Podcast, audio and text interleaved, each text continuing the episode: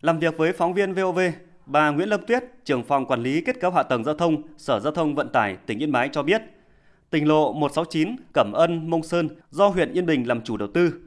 Tuyến đường sau khi thi công xong được bàn giao cho Sở vào tháng 2 năm 2020.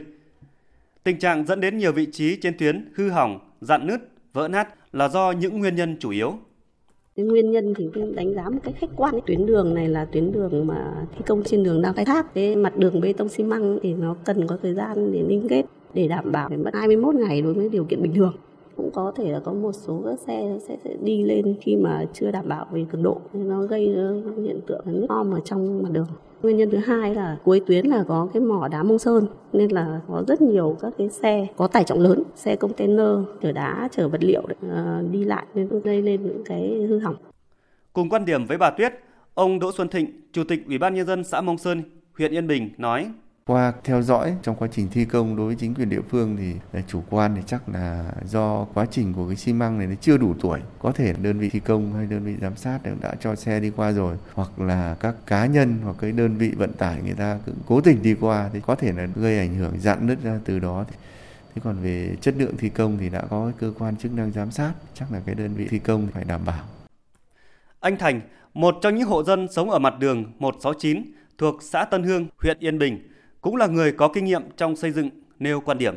Mình cũng làm cho xây dựng nhiều năm rồi, thì được chứng kiến từ đầu thấy là con đường này làm là cũng thấy là khi được cái mác bê tông là làm là đạt, là lưu từ cái nền đường làm chuẩn, nói chung là đủ kích thước, đường cung cấp nhanh như thế này, chắc là xe quá tải nhiều, xe đa số toàn chở gấp đôi gấp ba tải.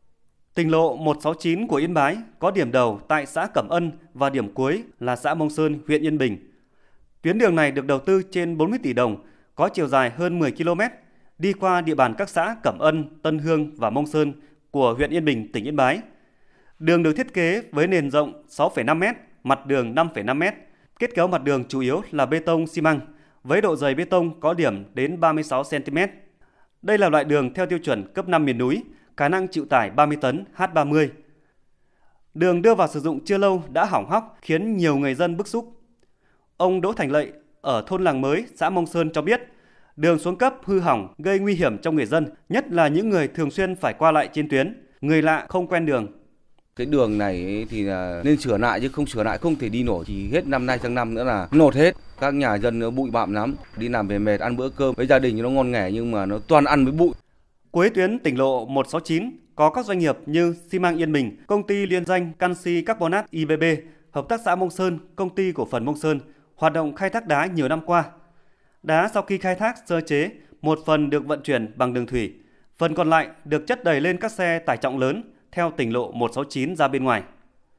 Ông Nguyễn Đắc Quyền, Phó Giám đốc Công ty Cổ phần Phát triển Xây dựng Thương mại 909, đơn vị quản lý bảo trì cho biết, nếu không giải quyết dứt điểm được tình trạng xe dấu hiệu quá tải, thì tuyến tỉnh lộ này chắc chắn không thọ được đến năm 2027. Thời hạn theo quy định mới được cấp vốn sửa chữa. Thì à, lúc đơn vị nhận thì cơ bản đường cũng đã có hiện tượng hỏng như thế rồi. Nguyên nhân thì theo mắt thường thì nhìn là quá tải, quá khổ, chạy cứ mỏ ra tương đối nhiều. Tôi được thầu giao là 2-3 triệu một cây một năm. Thế với nguồn vốn nó eo hẹp như vậy, tôi cũng chỉ gọi là công tác sửa chữa nhỏ. Còn những vị trí mà nó lớn quá mới được thì chúng tôi cũng chỉ còn cách là chở cái cấp phối, giải lưu lèn bằng cái đường cấp phối tạm thôi chứ không làm đến sự cơ bản được. Giờ này thì cơ bản không còn xe mấy bởi vì đang ra quân để giảm tải. Tôi không biết là cái việc này duy trì lâu không. Nếu mà không duy trì được thì đường này tự là rất là khó giữ được đến kỳ ờ, sửa chữa tới. Được biết, trước tình trạng tuyến đường này xuống cấp nhanh gây ảnh hưởng đến cuộc sống, cử tri các xã dọc tuyến, nhất là xã Mông Sơn, đã nhiều lần kiến nghị lên Hội đồng Nhân dân các cấp tỉnh Yên Bái, đề nghị có hướng xử lý.